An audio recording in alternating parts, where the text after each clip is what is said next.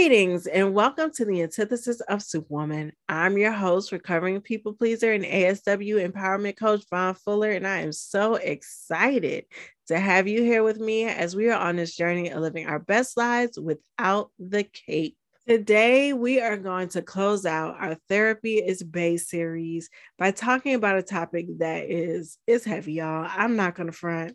It's a lot. and there's not one person that has not been touched by this.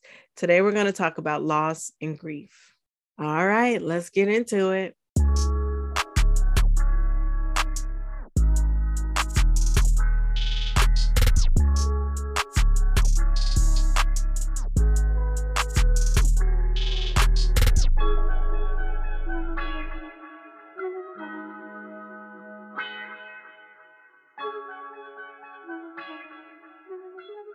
Now, before we start, as always, you know, I have three important details that I want to share with you. One, I am not a licensed professional, I am solely a person who is adamant and passionate about you living your best life. Two, I am a Christian, and while I will mention my beliefs, I'm not going to force my beliefs on you in this podcast. And three, I'm a woman, hence the podcast name, and I'm surrounded by a lot of amazing women. And so a lot of my examples will be of women. However, men, please know, I know we got supermen out there as well. So if you're feeling the weight of the world on your shoulders, but feel like you can't express it because you have to maintain this strong and unshakable image, then sit down, relax, and make sure you're listening because you are in the right place and this is the right time. This podcast is for you. Yes, you. And if you enjoy hearing encouragement tips and tools to go from overwhelmed to overjoyed, then join the encouragement fam. Remember to click subscribe, like, rate, and review. Okay, so now that I've gotten all the logistics out of the way, let's get to the nitty gritty and talk about loss and grief. Y'all, in full transparency here, I am a mixed bag of emotions when it comes to this topic. As someone who has experienced loss, as someone who has experienced grief, as someone who may still be grieving, honestly, this is a lot for me too. But this is exactly why we need to have the conversation. I think the conversation isn't being had because people are uncomfortable to talk about it. It's painful, it's vulnerable, it's tough, it's emotional. You know, you really oftentimes can't control wave of emotions that come when you are grieving. And so a lot of people don't like feeling like they can't have that sense of control of their own body of their own emotions. A lot of people don't like feeling vulnerable. And of course nobody likes pain. Nobody likes to be reminded of hurt or painful times in their lives and so it's a topic that often doesn't get discussed, but it absolutely needs to be discussed because it's something that we all go through and that if we actually went through it in a, a healthy manner we can help support other people who are going through it too. There's not one person on this earth that has not suffered loss. Even babies when they're first born that birthing experience is traumatic for them. They've suffered the loss of the home that they've known all their life, of the cozy situation they got going on. You know, they're all warm and it's temperature controlled in there. and they come out to being get hit with this cold air and not knowing what's going on, surrounded by people just being pulled, having your body pulled, that's a violation. You touching me, I didn't ask you to touch me. And so even babies go through the process of loss, which is part of the reason why they come out screaming and upset. And so it's very important that we recognize everyone from our youngest to our oldest has experienced this. And once we recognize how we can best process it, then we can be there for each other. I also want to talk about this topic because a lot of times I feel like culturally, we don't feel like we're allowed to grieve unless it's a loss of someone that we love. but you can grieve a relationship. You can grieve a relationship changing, not just ending. Maybe the relationship has just changed in transition. You can grieve the loss of a job. Even if you have another job, you don't have to be unemployed to not feel a sense of grief from not having that job anymore, even if it was your choice you know you can grieve the life that you've once known if you are going from say you're transitioning from a high school student going to college or figuring out what's next in your life. That is a grief can be a grief process too for some. And so there's just so many things that i don't think we recognize or allow to be grieved that we should because the person is going to grieve anyway, regardless of whether they're holding it inside or not. And so it's best that we make it acceptable and understand out loud and verbally that yes, you can grieve those situations and they don't have to be stacked up or measured up or put up against someone else's grief who is grieving the loss of someone that they love. Because seriously, why are we comparing grief in the first place? Why is my grief supposed to be more grief grievous? Is that a word? I think so. Why is my grief supposed to be more grievous than someone else's? Like, really, why is that a thing? Why? You know, I'm like, oh man, you know, I just lost my job. And they're like, well, you lost your job. That ain't nothing. I lost, you know, my wife or my spouse. You know, like, why are we trying to compare grief? Like, I just think that's something that with the competitive culture that we have, that we've turned that competitive nature to everything. And it's dangerous and it's harmful. I feel like if this pandemic has showed us anything, is that you can absolutely grieve loss in various forms, whether you lost a job, whether you lost your house, you know, a loved one, or whether you lost just a sense of normalcy, not being able to do things as you used to be able to do just a couple of years ago. We all need to process that. It's okay for us to all process that loss and grieve that loss. It's okay for us to do that. And we should do that because it's healthier for us. And if it's healthier for us, that means it's going to be healthier for those around us. But since this is not my area of expertise, I brought on someone who knows something, something about this. Okay. And so please welcome Mrs. Alisha Kelley, LCSW. And I'm going to need you to help me learn what that is in a moment. So please okay. welcome her to ASW. Thank you so much for being here. Thank you for having me. Now, because I'm not even going to try to do your bio justice, I feel like there's something I just wouldn't be able to get right. I want you to tell us a little bit about yourself, who you are, what you do, where you're from, all that great stuff. Okay, so I am Alisha Kelley, LCSW, which is a licensed clinical social worker in the state of Oregon and in Texas. I do um, individual therapy uh, with people who um, are experiencing all kinds of um, mental health issues, which is like depression, anxiety, a lot of grief, some who are bipolar, a big spectrum of different uh, mental health issues, and I also work as a as a diabetic social worker. Hmm. So I work with people who have diabetes too. Okay, so I need you if you can for the folks like me, when people think of social work, it's kind mm-hmm. of broad, right? Because a lot of times when you think of social workers, you think of maybe people who are um, working with kids or helping kids or something like that. So, can you help us kind of narrow down what you're doing in the realm of social work, what that looks like? Right. When I first was introduced to social work, I thought it was the people who take your kids. That's what so, I was not saying. so, so I was like, yeah, I don't want to do that. But then as I dug deeper into it, social workers really are the people who are in the middle. They stand in the gap. So basically, what I do is I find, I sometimes find resources for people. There are times where I uh, just providing like mental health services where we're just talking about ways to cope with some of the stresses of everyday lives, where we're not just looking at just the brain. Because like psychologists look at the brain and how the brain operates, where we look at the environment, the whole situation. So it's not just focused on one thing, but the whole spectrum. Okay, awesome. Like, like like environmental things like your life, like what's going on around you, like your money, like all those things that affect your mental health.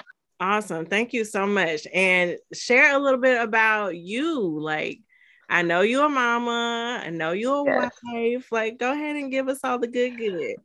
Okay, so I was born and raised in Portland, Oregon. Um, black girl in Portland. That got a story all by itself. Right. but um, I do. I have. I'm a wife. I've been married for um, 15 years, going on 16. I've been with my husband for 18 years. We got four beautiful children. One in college, one in high school, one in middle school, and one in elementary. yeah. And so um, I have been practicing um, social work probably for the last 10 so years, but social work's been in me before I got this degree. It's just who I was, you know grew up in a kind of like typical broken home. So, you know, both parents was grew up in the 80s, so they was on drugs. Um, dealt with that, lived with my grandma for a little bit, lived with my aunts for a little bit, you know, all that kind of stuff. And so then I decided, you know, that I wanted to be something different. I didn't want to be like them. So I decided to, you know, um, really get into school and pursue my um, degree in um, first I got a, a bachelor's in um, criminal justice, and then I got a um, a master's in social work, and then one day I'll get my doctoral, but that's in the future. I hear that. Well, thank you so much. I appreciate you sharing that. I appreciate you opening up. I think so many people look at successful people and feel like they never went through stuff or they can't mm-hmm. possibly mm-hmm. understand or relate to what I'm going through. And so right. I appreciate you sharing that because I think it automatically helps people see like okay you can have you know issues or coming through some challenges and still make it through and still be successful yeah absolutely thank you thank you. So did you you said social work has always been a part of you right? Even though you've been practicing for the last 10 years or so. Yeah. So how did you did you always know this was something you wanted to do? Like how were you introduced to this as a career? Okay so this is what's crazy is like I was introduced to social work through my therapist. Okay. So it it had come down to basically I was like 25 years old. I had a husband, I had bought a house, I had kids, I had the perfect life, you know, that most girls dream of having. And none of that, I wasn't happy and I knew it wasn't them. I knew it wasn't him. I knew it was something deeper than that. And so I went to my therapist. I found the first it was hard because I'm in Oregon finding a black therapist. I knew I wanted a black therapist because I didn't want to go in there explaining stuff, like explaining a whooping or explaining, you know, you know, my parents was on drugs, but I wasn't, you know, neglected, you know, that type of stuff. I didn't want to do all of that. I just want to go in there and I just want to unload. And I knew that I couldn't carry this load anymore. And I had been through too much. And so um, I found a therapist. I was sitting there and, you know, I mean, we went through some sessions where I was just crying, like barely could ever speak. Um, t- times where she told me I needed to take off work because it was just so much. Mm-hmm. And then mm-hmm. one day when things were getting a little better, I was looking on her wall at her degree and I was like, what is it? And she was like, Oh, my degree. I said, What's your degree? And she was like, Social work. I was like, I thought there was a people to take people kids. and she just laughed and she was like, No, um, you can do a lot of things with this social work degree. And I was like, Really? And I was like, That's dope. That's what I'm gonna do. and that's kind of how I work. It's like once I see something and it just triggers something in me, I'll be like, yeah, that's what I'm gonna do. And I applied the first time, didn't get in but I had such a, I wanted to help people like me, um, those people who are walking around with a whole bunch of baggage mm-hmm. um, in life and just want to like, can't find no happiness. Um, I want to help those people. So I applied again and this time I got in. So, first of all, let me just say, I absolutely love all the gems you dropped just in that alone. So, one, you went to therapy. Therapy wasn't yes. something that was taboo for you. You were like, Mm-mm. I need to unload all of this weight, all of this burden, and yeah. I need someone to help me get there, figure out what to do. So yeah. that's the first thing. I think that is amazing. And I'm glad that you are sharing that with us. And then two, you saw something, you went after it, You didn't get in the first time, but you didn't let that mm. stop you. That's a whole word. Right? yeah. Because a lot of people will be like, especially if you're a Christian, or be like, oh, this must be a sign. They must not want me to get it. No, that just means you have to keep going. If you know this is what you are called to do, you are passionate about this, and you feel like this is yeah. you can get back, mm-hmm. keep going, you know? Absolutely. Funny because people love to say the Michael Jordan story about how he wasn't chosen for varsity and stuff like that, but they don't apply that to their own lives. Right, right. Mm-hmm. And so, thank you. I appreciate you sharing that because I think that is something that we all need to remember. It may not work out the first time, Mm-hmm. And you could be in a situation where you feel like everything should feel amazing, but there's still something inside of you that you're like, something's just not quite right. Right, right. So I love that. I really appreciate you sharing that. So, with that said, I'm going to ask you this. The podcast is called The Antithesis of Superwoman. Mm-hmm. And I'll share my definition later, what I feel like it is. But do you just on listening to that um, title, consider yourself a superwoman or an antithesis of superwoman and why? I would, to be honest, I would consider myself a superwoman. I do it all. And sometimes I have to stop myself from doing it all because um, wearing this cape can sometimes be too much. Right. That- Yes. I absolutely get it. And so that is the whole reason really for the podcast is because I felt like I was trying to be this superwoman mm-hmm. and I mm-hmm. just kept failing. Yeah. Just kept failing at it. And then, you know, I realized what I was doing personally was without recognizing it, I was trying to prove my value and prove my worth in the things that I was doing for people mm-hmm. and Absolutely. my inability to say no. And so mm-hmm. the cape got too heavy. You know, I mm-hmm. actually I got sick um, when I was mm-hmm. pregnant. My second, I got sick and I couldn't do anything. And it mm-hmm. was in that time frame where, you know, God told me, like, look, I still love you the same. Like none of that had anything to do with how much I love you or how proud I am of you. And yeah. so he told me to do the podcast. And so that's kind of where I am now and why I'm doing it. But yeah, that cape was too heavy. Yeah. Burning myself out, you know, and I was 30, what, two, 31, 32? Like this mm-hmm. life, you know. you know, usually when you see your grandmamas and all that, and they're yes. tired or exhausted, but they're in their 50s, 60s, 70s. Like mm-hmm. I'm 31. This is a problem, you know. Yeah. So trying to work on just changing that every day and starting to embrace the fact that I'm just not superwoman. That yeah. don't mean nobody else is, but that ain't that ain't that. God didn't give me that. And so yeah. I need to, leave it alone and be okay with leaving it alone and not feeling like mm-hmm. I'm because of it. Yeah, I sometimes put my cape on and I need to take it off and I have to um, God always reminds me um, of this saying. He said, I did not send you to save the world. I have to remind myself that, you know, I'm not, that, that wasn't my journey. I'm not here to save the world. And so sometimes I'll be like, okay, you know, if that somebody else gonna water that plant, somebody else gonna take care of that. It don't have to be me.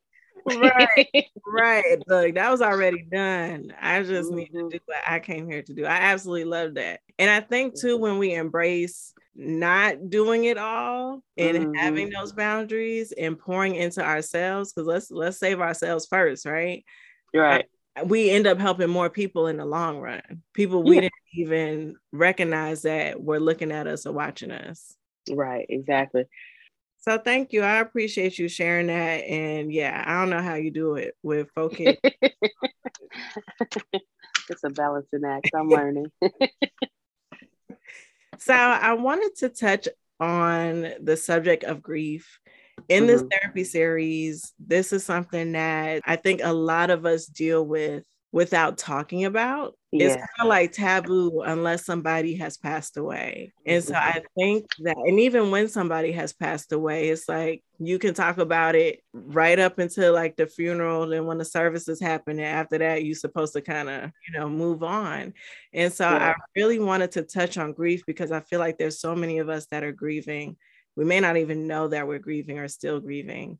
And we yeah. need to talk about it so we can learn more about what it is, how to process it, and maybe if we need to go get help to help mm-hmm. us through it.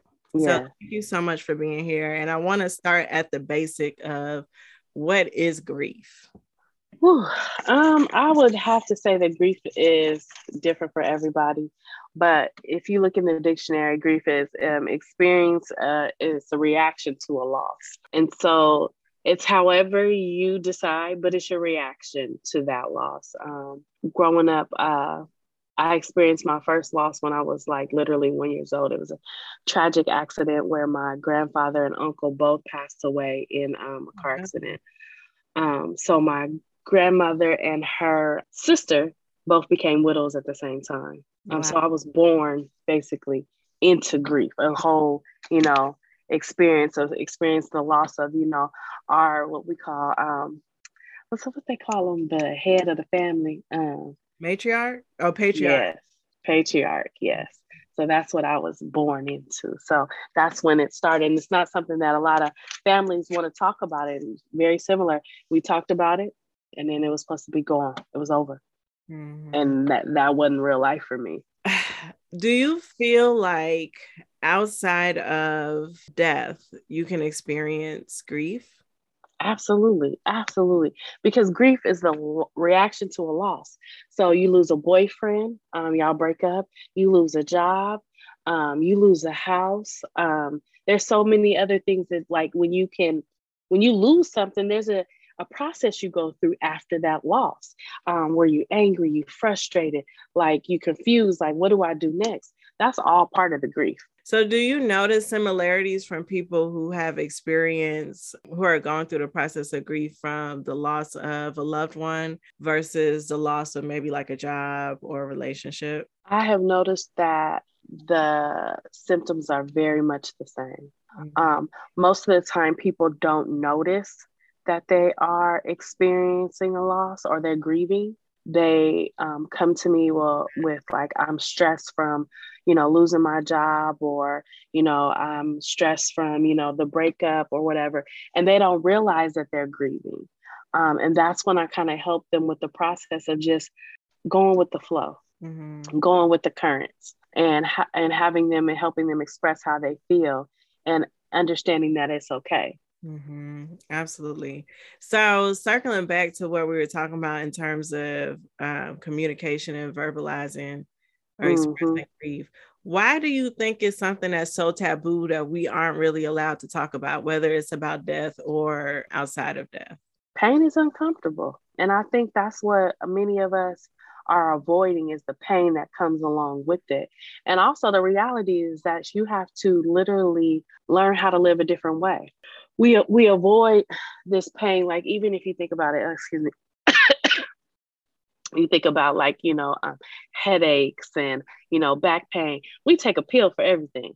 Give us a pill give us a pill give us a pill. We don't want to experience a pain. So it's the same thing when you have some type of grief is that we don't want to experience. So uh, so we're like okay well you know what? We ain't gonna talk about this no more. We're gonna act like it didn't happen because we don't want to experience the pain that comes along with it not realizing that once you experience the pain, you'll find relief on the other side. Mm, absolutely. Yeah, that's so true. And it was interesting to me about the whole process. And, you know, I'm not an expert. This is just what I observe is that when you go through grief and you're not, you're like refusing to kind of actually move forward in the process, you are really prolonging your pain. You know, mm-hmm. even though you know get into the other side get into some sort of relief doesn't mean that you're not going to miss them doesn't mean that you're not going to have hard days.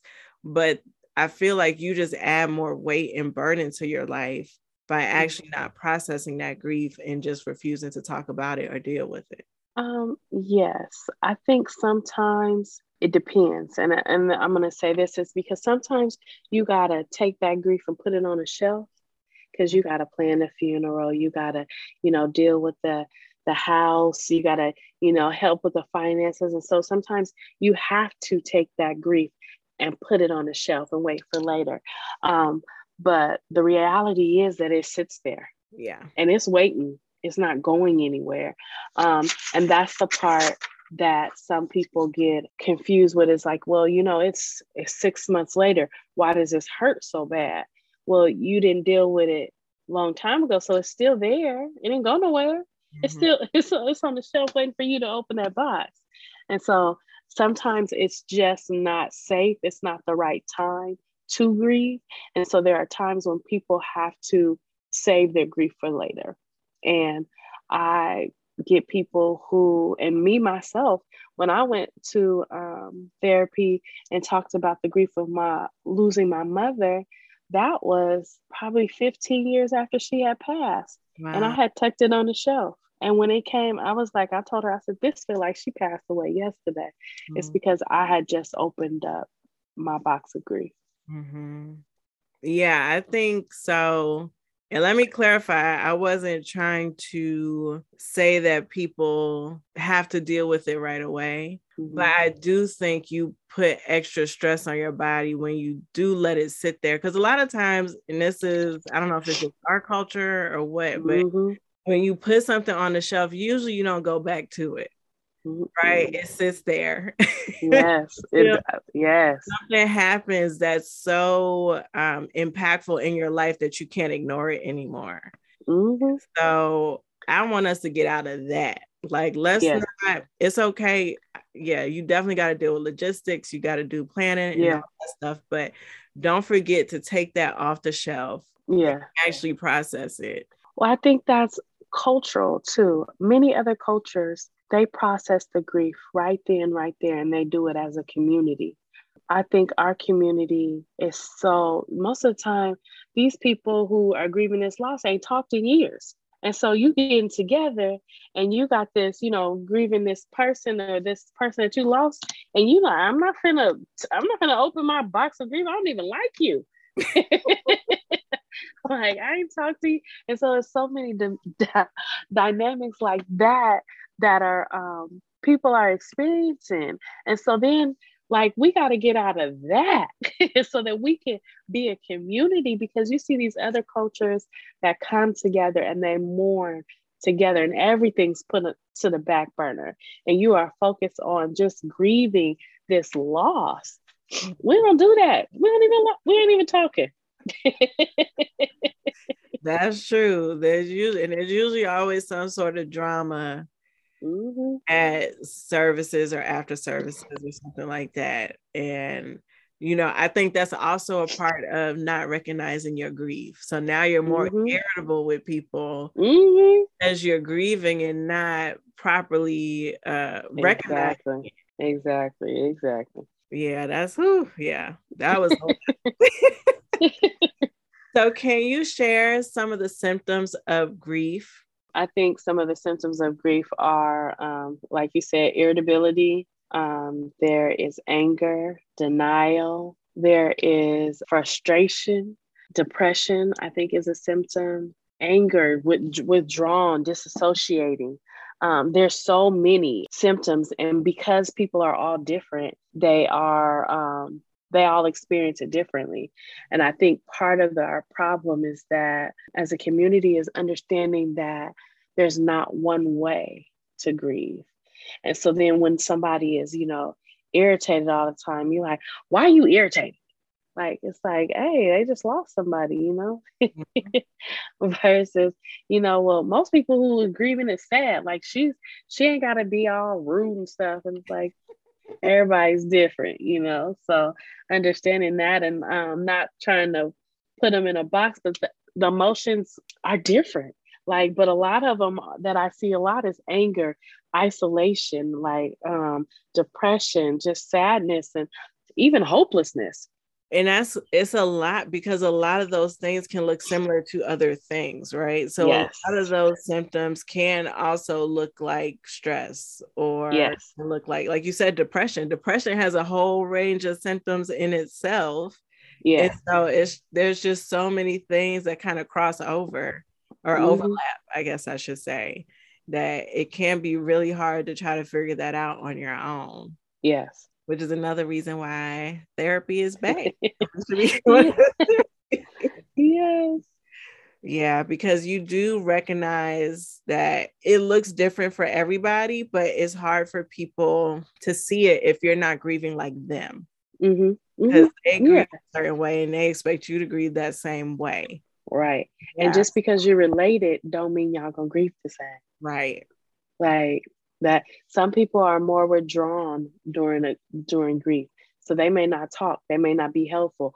Whereas another person is go, go, go, let's get it done, let's handle all this. They're different. Just because we siblings don't mean we're gonna handle the grief the same. Right. Absolutely. And I think that's a, a hard for people to accept and understand because I even remember hearing people say, I don't know how they like that. We grew up in the same house. We had the same mommy and daddy. I don't know why you act like that. Da, da, da, da, da. Like, because you're still an individual. Yeah, so it's like, absolutely. you can absolutely grow up in the same household and still have different ways that you react to things or Yes. you internalize things. Mhm. So, as a LCSW, do you feel like, or have you noticed that you maybe have a different approach from those clients who would benefit from grief counseling versus those who do not? Explain Like what you mean by that. So, like, does your approach change? So, like, if you have someone who you know, maybe after a couple of sessions, that okay, this is absolutely grief related, versus Mhm. someone who maybe it, it is just stress, does your Mhm. approach change with the two? I think with stress, I would, you know, help them find some coping skills um, to handle that stress, some self care, some things to um, do. With grief, I want to talk about it um, and hear them and acknowledge that acknowledge their pain. So yes, I do think my approach would be very much so different with the grief and with um, like if it was stress or something like that. Mhm. Okay, that makes absolute sense. I Mhm. love that. So, are there different types of grief? I know we stated that you can grieve over different things, but are there Mhm. actually like different types of grief? Yes, there are. Let me tell you what they are. They are anticip- anticipatory grief. So that's the grief when you have a person who is about to die, like you have a cancer patient or somebody, and you're literally waiting for them to die. So you are grieving in the process of them like about to pass. So that's the process. Um, there's the normal grief when someone lo- dies um, or you lose something, the loss of something.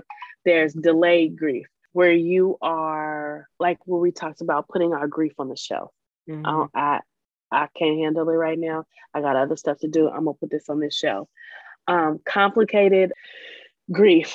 Oh, that one is a tough one. Those are the suicides and the murders. Those are those are tough.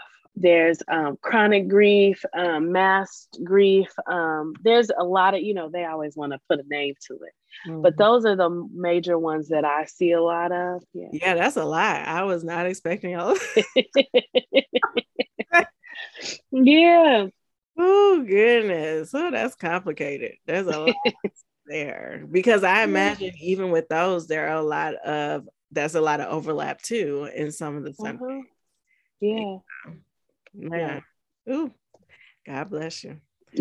Uh, so let me ask you this. I know we talked about the fact that there is a cultural um, difference in the way grief is handled. Do you think that there is a difference when it comes to religion as well in terms of how grief is handled or processed? Yeah, I think to be perfectly honest, I think about the Christian culture because that's what I grew up in. And the Christian culture says, you know, this person is going to a better place. And a lot of people struggle with that because the better place was with me, it was part of our family. And now this person is in this um, heavenly realm. And, you know, how, I, I don't know if that's a better place, you know? So they struggle with that. Um, I think other cultures, like there's the Buddhist, the Hindu, those are, I feel, more peaceful and more spiritual. Um, I'm not a part of those cultures, so I can't speak to them, but based off of the, you know, books that I've seen um, about grief, those ones are different just on the aspect of how they honor the dead and how they honor the spirit um, and where they think the spirit goes. And it seems to me, as many times, people who are a part of those cultures have more of a at peace mm. with the death and honor it in a different way. Okay. Hmm. That's definitely interesting. What are some ways? Do you have any examples or tips or a little bit of guidance on how we can process a loss? Acknowledge it. Um, I think that's a big one. Let's acknowledge it. Let's acknowledge the pain that mm. comes with it.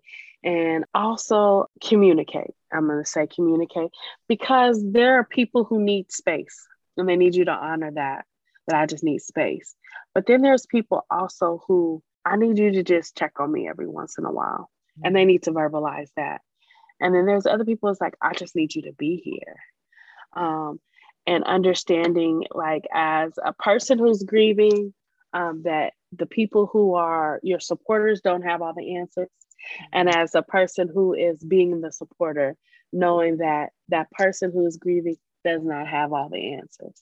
And just understanding that um, most people just need to know you're there. Mm. They don't need you to fix their grief. They don't need you to have a solution, the right words. They just need you there. Mm-hmm. I think that's really good because that actually leads up to the next question I have for you because I feel like, you know, we all process loss differently. It's a challenge for all of us, but sometimes I feel like it, it can be especially hard for those who wear the cape because mm-hmm. they're used to being the fixers. And this is something that is outside of their control, something that they can't do anything about. Not only can they not do anything about the loss, but they mm-hmm. also typically can't do anything about the grief either like you said they could be there they can support but you can't fix grief no and so what do you think maybe some would you recommend the same tips or would you have maybe something additional for those who are the superwomen or the supermen types who are used to being able to fix it and are not only struggling with the loss and with the grief, but also struggling with the fact that there's something they can't fix? Oh, that's a tough one. Ooh, that's a good old question. I think um, to my superwoman, I would say be mindful. I think that's a big thing is to be in the moment. I think most of the time, for me personally, I'm always um, being proactive and thinking about everything that I have to do, everything. And what I've learned about my grief is that if I could just be in the moment, I can handle everything else. And just embracing that that feeling of loss, that feeling of frustration, that feeling of anger. Yeah, I mean, I could just I, when I think about this, I think about um, when I went to counseling for the first time. I had this superwoman notion before I was even grown. Mm-hmm. And I felt like as a kid, if I was there with my mom that I could have saved her. Mm-hmm. And I carried that guilt with me. And so just understanding that, like I said in the beginning, that I wasn't I wasn't brought here to save the world. And there is not a superhero in this world who can stop grief. It happens to everybody. And just when I say being mindful and just in the moment, just understanding that we are here right now and let's deal with this. Let's deal with these emotions. Let's embrace them. Let's um, take care of ourselves. So I think that's that would be. I would just say take care of yourself. That's a good one. I think because that's something that superwomen and supermen need to be mindful of anyway, right? Even yeah. outside of grief. And so definitely um, within that process of grief as well. Thank yeah. you. I appreciate that what are the stages of grief? I've looked some stuff up. Now, you know, everybody got to Google something, right? so I see five stages of grief and I see seven stages of grief. Like, what really is it? Is it like, do you combine the two? What are the differences between them? Am I wrong? Is it really 12? Are you supposed to add them together? so I will say that there are stages of grief, and the um, we most people use the five stages of grief. The um, seven stages is kind of an updated version, um, but they are denial. Like, no, this didn't really happen. You know what? What is going on? Like, they can't be gone. You know, um, they, they I couldn't have lost my job. You know, all kinds of then there's the anger why me you know life isn't fair the bargaining. Is like well god if i do this please just give me back my you know give me back this person give me back my job help me this. And then you know there's the depression um, that's the acceptance and feeling numb. And then there's the actual acceptance of it. And those are the stages. Those are what people write down. But the reality is that we've learned is that those stages don't really mean anything to a grieving person. Mm-hmm. because i may i may go straight into the bargaining i may not be at denial first or I may just come straight into anger. And so a lot of us therapists don't like to use those um, stages because people are like, well, I'm I'm supposed to be at stage two and I'm, you know, down at stage four. And then I jump back up to stage one. And so it's kind of like you just ride, teaching to ride the wave.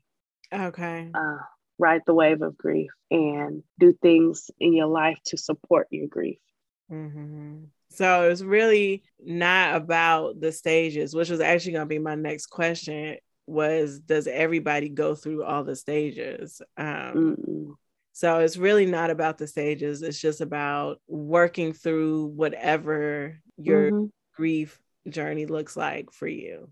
Yeah. So somebody may be in um, denial for like maybe four or five hours. Maybe they're in denial and then they go to the next stage. So a lot of people touch these stages, but you know, it's not no time frame mm-hmm. on these, and there's not no order. Like if we keep trying to put all these things in order, then a person feels even worse because it's like, you know, I'm all over the place. Mm-hmm. And that's the reality of grief is that you're gonna be all over the place.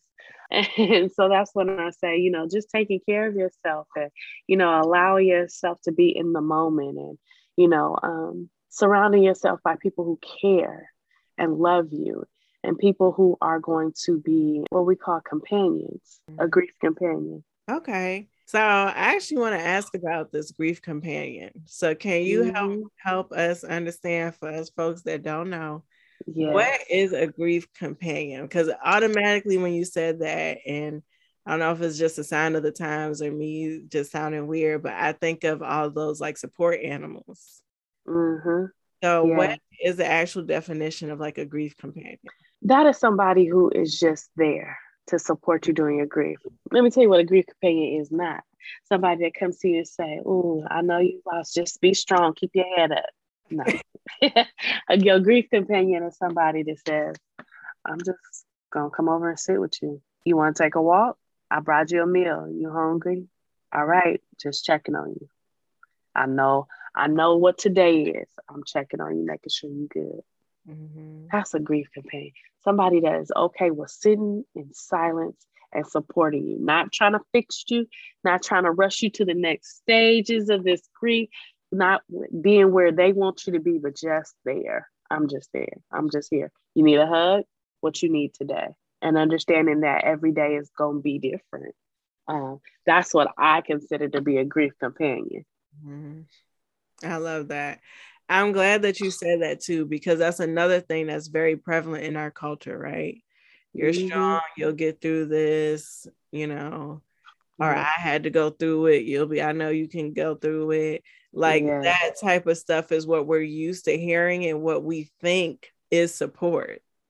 And it's not. It suppresses the when you somebody tells you you gotta be strong, they t- they're basically telling you to push that grief down. Because mm-hmm. what's you know, you that mean you can't cry, you can't scream. They're saying that you need to just push it down. And what we need to just say, what do you need today? I know this sucks. What do you need today? Can I give you a hug? Mm-hmm. That's it. Yeah, that's absolutely right.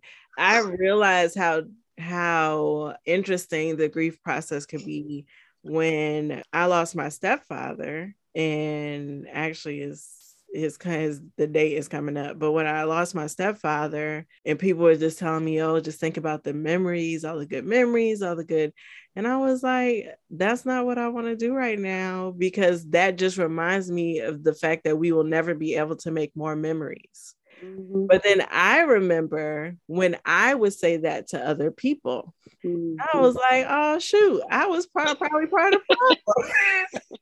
Not knowing because you, you know, it's such a, because it's so taboo, because yeah. it's something that you know, we don't, you know, just to put it out there, we don't get adequately trained on how to deal with it both mm-hmm. from the person who's experiencing the grief and as a person who wants to be a support and you know um, help those who are grieving it's mm-hmm. kind of all over the place and so you yeah. just do what you've heard you know yes. i knew enough to not say just be strong but you know i'm thinking i'm good saying like oh just hold on to the memories and i'm like oh yeah i was probably getting on their nerves too yeah so it really is just being there. Yes. I think for a lot of us, it's kind of hard to know how to just be there or to not feel mm-hmm. awkward. We have to yeah. learn to how to sit in silence sometimes, right? Mm-hmm. And so, yeah, I think there's so much healing that can come from helping to process grief, even that that helps you outside of grief. Yeah. Yeah. Yeah. Do you feel like um, there are people who can get stuck in a particular stage? I know even though you don't you don't measure by stage, but yeah, do you feel like people can get stuck in a certain stage, and how do you absolutely help um, usher them to keep moving and ride the wave, as you say? Yes, there are people who get telling me look, and that will be our part of our complicated grief, and that's usually when um you really want to make sure you go see a therapist um, to help you really process that. And most of the time, people know because they're feeling like stuck, like, I don't have no motivation. I mm-hmm. haven't been getting up. I'm not enjoying life. I'm like, I'm not finding the good in anything. And then that's when we move from like grief to depression. Mm-hmm. And you know, that's when we really want to make sure we go seek some professional help so that we can, you know, get find our way out of that that stage. Okay. Yeah, that's that's good because I do think that I mean me, I'm pro therapy anyway. I'm like, oh, something wrong. Go, let's go. yeah. um, but I know for a lot of people, they like to try to fix it or deal with it on their own 1st mm-hmm. Um, so I do think it's good that you kind of gave them a marker, like, hey, if this is what you're feeling, yeah, it may be best to go to therapy. Yeah, it can be hard once you feel stuck in a certain process to be able to move forward or certain mm-hmm. Yeah, awesome. So we're coming up on the end. I only got a couple more questions for you. And thank you again for being here. For those who are going through and still wearing the cape, still trying to do everything for everybody else. Mm-hmm. And often, what I think the big part of the antithesis of Superwoman is is not being anti cape, but it's being anti ignoring yourself because you have the cape on, right? Yes. And so, a big part of this is just reminding people to hey, put the cape down, take care of yourself save mm-hmm. or into yourself.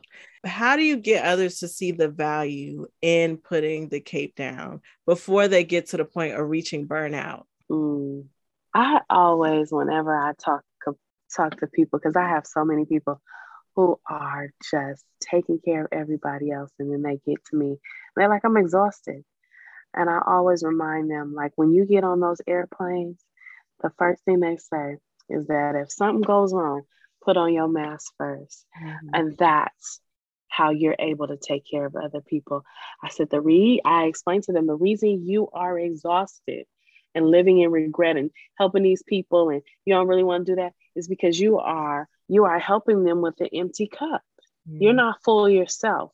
And being full yourself means, you know, making sure you for one, let's let's wake up. Let's get some good sleep. We mm-hmm. sleep two, three hours and we get up and we give everybody else, and then we passing out, falling asleep. You got people to driving, falling asleep. You can't pay attention. People talking about, I, I just can't focus. You ain't been to sleep. Yeah. you know, taking care of yourself by doing that, you know, taking care of your mental health by making sure you have a therapist. And I want to, uh, on this podcast, I want to say this therapists need therapists too. yes say that. I I have my own therapist, and I got to a point where, like, you know, we think we're wearing our cape and we going around helping everybody doing sessions with everybody else, and you forget about your own mental health. So I have my own therapist because I am human first. Awesome. Yes. so yeah, I, that's that's I just you can't you can't uh give to other people and your cup is empty. Right. That's good. And that leads me to my next question. Yeah. You, I know you say you have your own therapist. I think that's going to be a part of the answer. But you are a wife, you're a mom of four beautiful children. You are working busy trying to help, you know, other people process grief and, you know, working yeah. as a therapist. What does self care look like to you? Oh, self-care. how do you fit that in too? So, um, self care looks like to me is getting up in the morning and going to the gym, starting off my uh, sessions. Uh, I start, I go, try and go to the gym about 6 a.m. in the morning, have given my children responsibilities in the morning to where they are making sure they get themselves ready so that I can take care of me for an hour, right? Um, making sure that I set a boundary. My kids and my family um, are important to me. So I cut off my sessions at a certain time. I I turn myself my work phone off. Listen, I, I turn it off. I'm in the bed, um, and I learned this word that my cousin had to explain to me, and it sounds so crazy. She said, "Alisha, I want to teach you something," and I was like, "This is when I have my cape on all the time, twenty four 7 she said it's I'm, she said, I'm gonna teach you this word and uh, it's gonna help you out. It's gonna be part of your self-care plan. I said, okay, I'm ready, I'm ready. And I was like, what is it? She said, no. she said, I want you to learn that word and I want you to say it and I want you to mean it. And that's it. Mm-hmm. So now I'm like, yeah, nah. that ain't my ministry. and so that's a big thing saying no, making sure I get my exercise. I take my vitamins, c- cut my phone off at a certain time. Uh, and then this is a big one for me too is being social. Because I am a mom, I am a wife, but I'm a a girl who likes to go ha- to the bar, like to have drinks. I like to be with friends. And so being intentional about that time also um, is also self care for me. Awesome. I love that. So I want to ask, what are your current goals? And I ask this of everybody because I feel like when you are listening to people or watching people and they're already walking in their purpose or they've already reached some goals, it's hard to think that they may still have goals because they look like they just have everything together. Mm-hmm. So what are some of your goals that you're still looking forward to to attaining? Oh, I think I want to be, I want to, I, so this sounds, may sound crazy, but I want to work for me. So my goal is to quit my nine to five and go full time private practice. My goal is to be, get in a place where I can offer licensure to um, supervision for other um, African Americans who are trying to come into this social work field. Um, I want to do it at a price, Lord, Lord willing that my practice will be so well that I will be able to offer some of this supervision for a little to no cost because I know how hard it was for me. And I want to eventually my um like five year plan is to open a um what I call um a greatness center. Not a not a not a uh, you know because one of the things is like a lot of people say you know well you know you're yeah, mm. I'm well, but I want to be great. Right. So I want to open up a greatness center. And, you know, there's a lot of details in that, but I can't tell y'all everything. I absolutely love that. And none of that sounds crazy at all to me. I love that. I see it. Yes. That's we gonna manifest that. Absolutely. So is that part of what you want your legacy to be? This is my final, final question. I want to know what people a thousand years from now are going to be talking about when they talk about you. To be honest, when I think about what in a thousand years, I want um, my children's children to be like, my mom's mom was a great mom. And that's why I have a great mom. um, I think about because I didn't, I lost my mom so young. Being a great mom is such such a big thing on my list. Like it comes above being a great therapist. It comes above being a um, great aunt. You know, I want to be a good mom. I just want to make sure that my kids have that. And the way that I'm a good mom is by taking care of myself. And, you know, I'm I'm already a great wife, so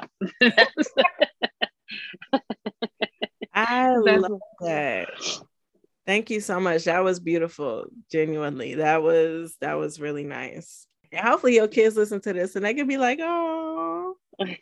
they they are my world. And I explain that to them daily is that I'm trying to be a good mom. Mm-hmm. Yeah. Absolutely. Thank you. I really think this is going to help a lot of people. I hope that's my hope that this information that you shared with us, which was invaluable, is going to help so many people, even if it just gives them the encouragement to move forward with the process of you know their grief you know with going on that journey recognizing it's a journey recognizing it doesn't have to have a time limit you know mm-hmm. recognizing it's okay if you need to go to therapy to get help you know and encouragement on how to process some of those. So yeah. thank you so much. I really appreciate it. I have three closing segments. I have the beacon of encouragement the encouragement quote and the encouragement challenge and so the encouragement challenge is what i do weekly where we give a challenge for people to do throughout the week to kind of mm-hmm. help them you know either prioritize themselves or put the cape down for a minute. Do you have any do you have a challenge that you would like to offer to people? Oh yes. My my challenge is i encourage you to write it down. I am a firm believer in journaling. Write it down. Get it out your head um, put it on paper um, it don't have to make sense it don't have to have a certain format but take some of that frustration anger your um your goals, your dreams, and take that from out of your brain and put it on some paper. Absolutely. I encourage you to do that. I am pro journaler here. I have a whole shelf of my journal. Actually, you can see it in the cameras on my journal. So yeah, yeah, I am pro journaling. That's awesome. Uh, thank you for that. And so, our beacon of encouragement this week is none other than you. Thank you so much, you. Mrs. Kelley, for all the amazing things that you do.